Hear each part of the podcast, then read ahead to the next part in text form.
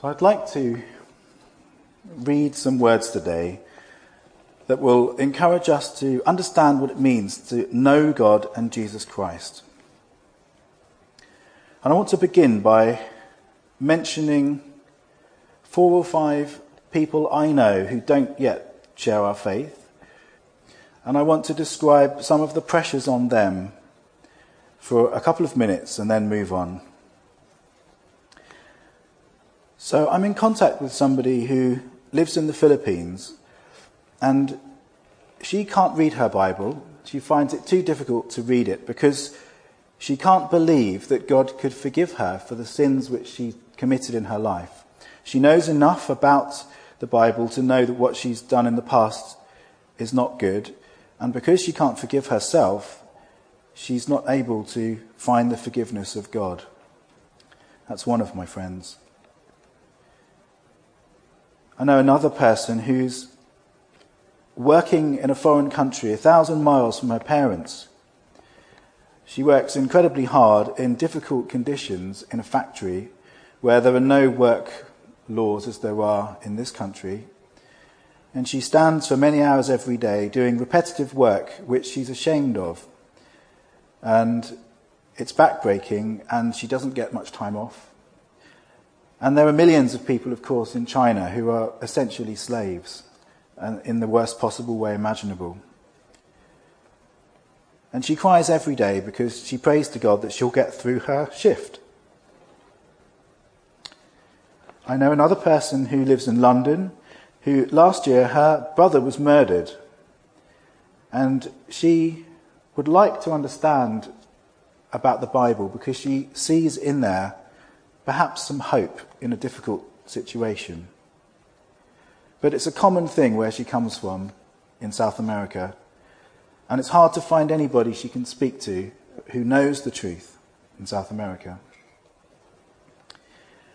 And I also know two people who I know here in Brighton, one of whom I went to school with, and they're atheists, but they like the idea of all of the gods that and saints and idols in the world because they feel they can approach them because they think that any God who we would believe in as Christians is too remote. He's, he's not like us and they can't understand him. And so, because of that, they prefer to interact with essentially myths and legends and science, which they can understand. So, these are a few of the people that I know who are, of course, so utterly different in their outlook from us, aren't they? So we're sitting here in this room, essentially the most blessed people on the planet. We're spiritual royalty in waiting. We're priests and kings elect. We have the ear of the King of Kings. And he supports us with all power and foreknowledge and righteousness and understanding and perfection. He is the head, and we are his body in a unity of love and where everything a family should be. And we read earlier, we got a sense of that family from Paul's letters to Timothy, didn't we? How we govern ourselves and how we get along with, how we should look up to and submit to each other, and how we should coexist peacefully with each other in love. In the first of Timothy 4, verse 7, train yourself to be godly. Training the body has some value, but being godly has value in every way. It promises help for the life you are now living and the life to come. This is the truth you can trust and accept completely.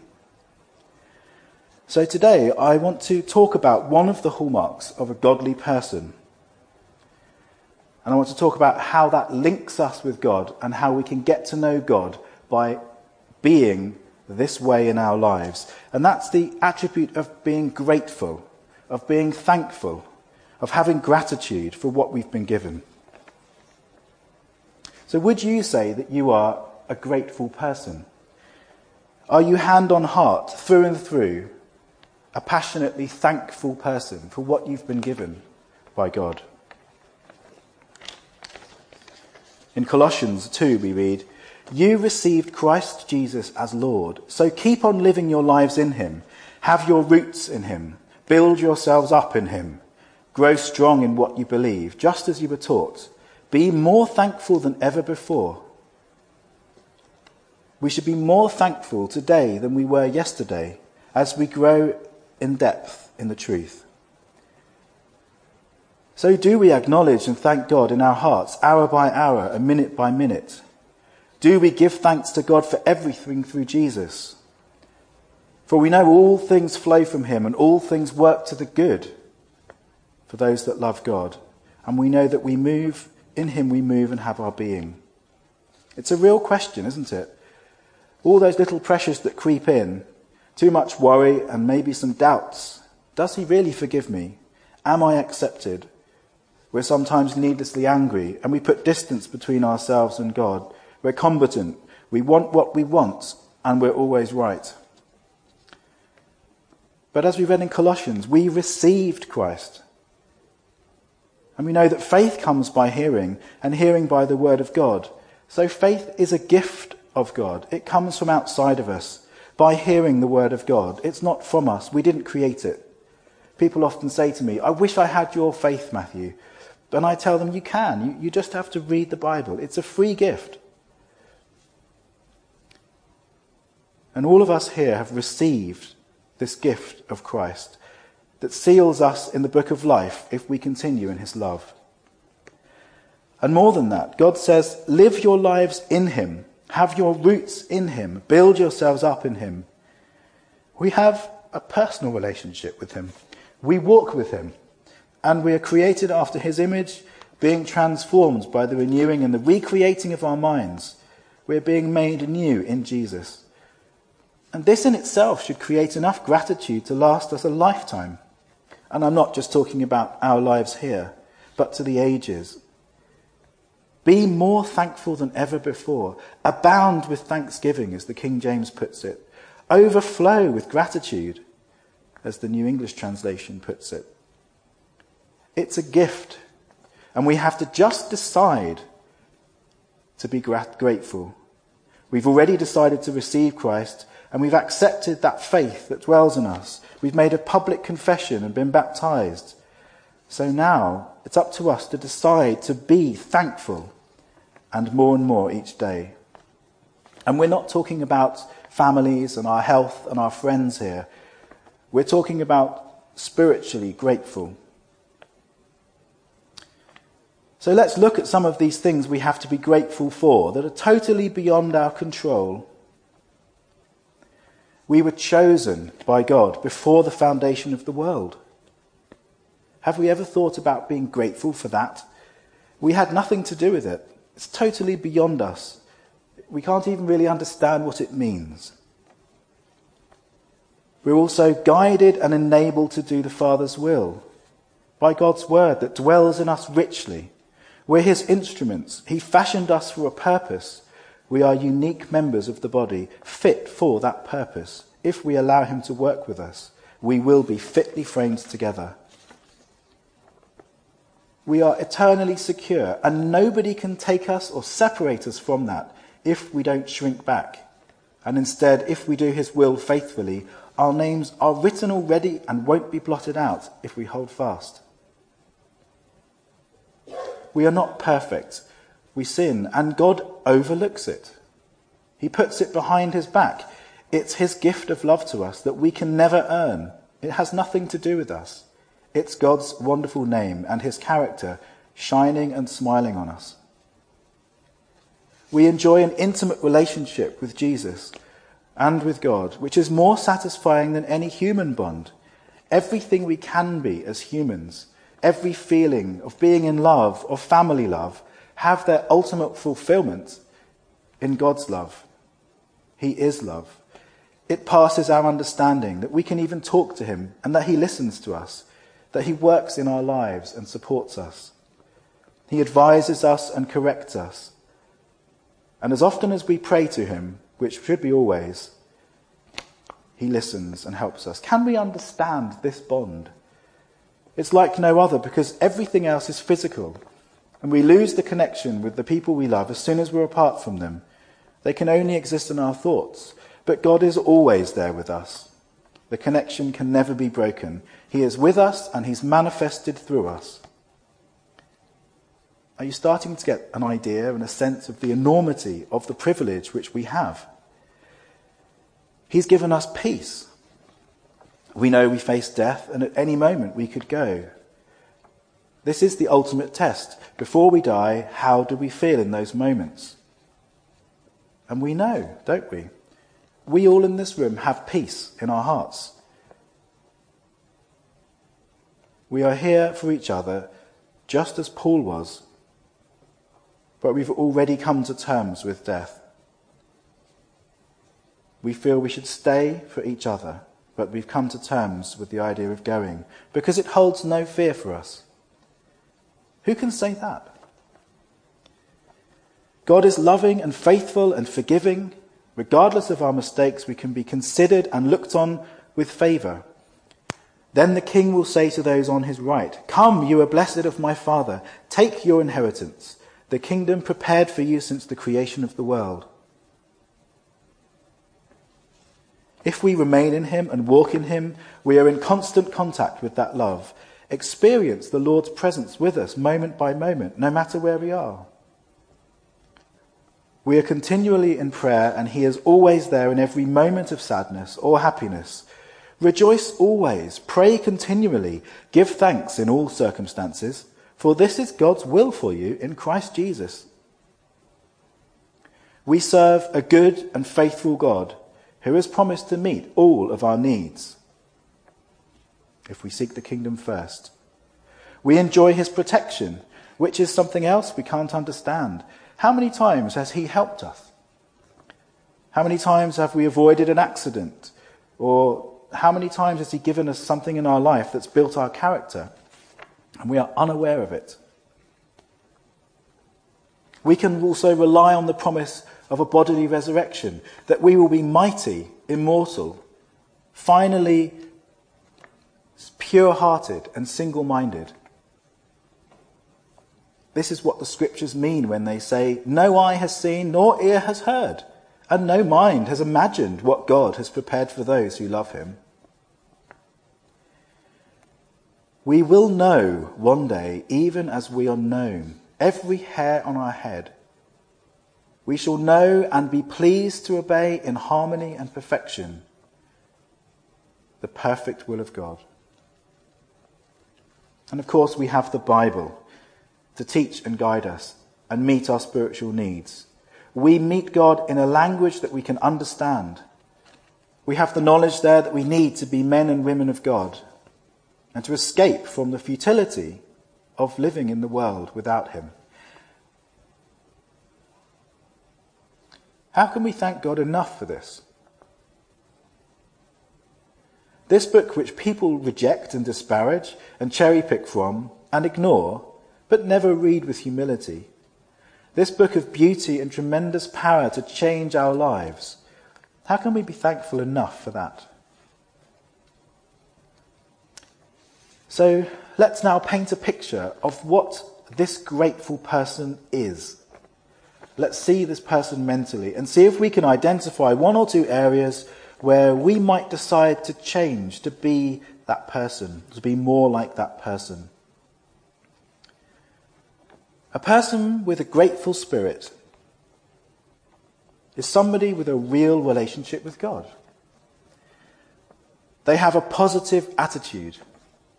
Their thankfulness keeps them focused on what the Lord is doing in their lives.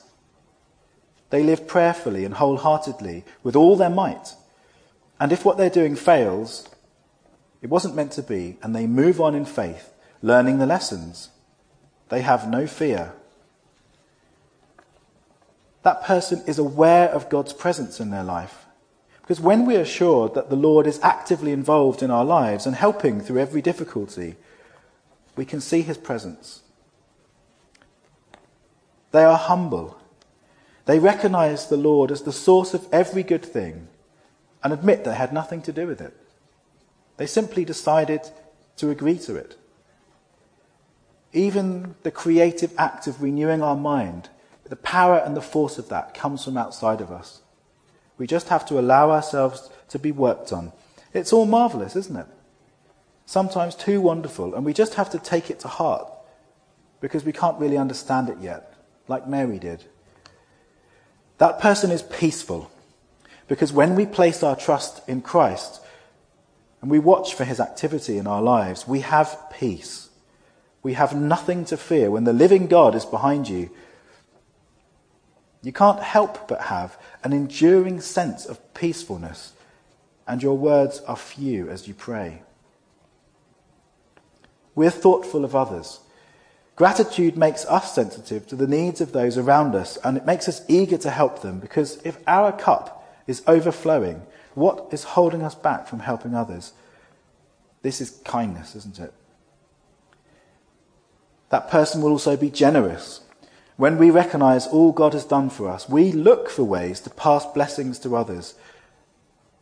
This is the goodness of God transmitted to others through ourselves. We are unselfish. If we're thankful, we're willing to joyfully share whatever we have. We are expressive and passionate. Seeing what God is doing in our lives motivates us to tell others and engage with them, to talk with them about what He's doing. We're friendly. Thankful people are pleasant and kind to others. They're not grumpy this is wrong and that's wrong and he did this and she said that and so on. And we all know people like that. But we will be full of gentleness. We will be good listeners, approachable. And our faith will be contagious. A grateful attitude displays the character of Jesus in our lives, and that's appealing to everyone around us. Humans are made with a spiritual component, whether they deny it or not and it's attractive to everyone. Have you ever met someone that when you see them, you just want to smile? You don't even have to see them, you just have to think of that person and it makes you smile. Those people have something that's contagious about them. If you saw them in the street, you would want to go and see them. That's what we should be like. And we should also be motivated, enthusiastic, Thankfulness prompts us to give and share, connect and serve. We are self controlled in our expression of that motivation. We're self controlled in the way that we serve God, according to His will and not ours. We are servant hearted. We, we want to serve Christ and each other. We want to love others. That person who is thankful is also faithful because after watching God's repeated work in our lives, we develop a trust in the future that God will be there for us, that He will be faithful. And that influences our thinking. And we become fruitful. Instead of focusing on ourselves, we desire to be used by our Heavenly Father to achieve His will. And of course, we're joyful. Gratitude produces deep, abiding joyfulness because we know that God's working with us especially in our difficulties.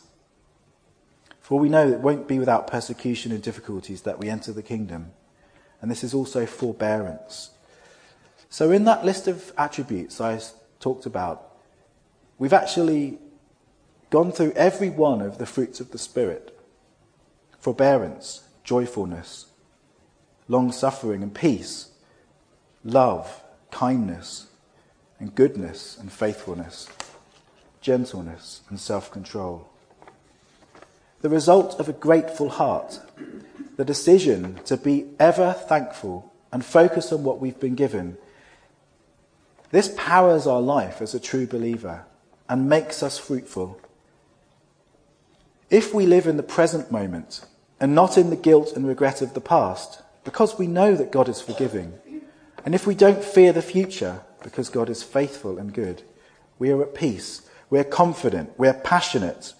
We're accepting of others non judgmentally. We have no axe to grind. We are witnesses, full of grace, grace, and we show the fruits of the Spirit. And it's this that helps us know God. We manifest Him, and this is what it means to know God intimately. As the seconds tick by, God is no longer a remote, unknowable entity. He fills our lives and our cup spills over. He isn't impersonal anymore. He's everything that we are. He's not hard to understand. He is the enthusiasm that motivates every moment. We're in love with that living God, and it shows in our character and everything we are. All of what we can be and what is offered to us is made possible by Jesus. And we, I am sure, are so grateful for what he's done, beyond our ability to express it. I'd like to close with these words of Ephesians chapter 1. Praise be to the God and Father of our Lord Jesus Christ, who has blessed us in the heavenly realms with every spiritual blessing in Christ. For he cho- chose us in him before the creation of the world to be holy and blameless in his sight. In love, he predestined us for adoption to sonship through Jesus Christ, in accordance with his pleasure and his will, to the praise of his glorious grace, which he has freely given us in the one he loves. In him we have redemption through his blood, the forgiveness of sins, in accordance with the riches of God's grace that he lavished on us, with all wisdom and understanding he made known to us the mystery of his will according to his good pleasure, which he purposed in Christ, to be put into effect when the times reach their fulfillment, to bring unity to all things in heaven and on earth under Christ.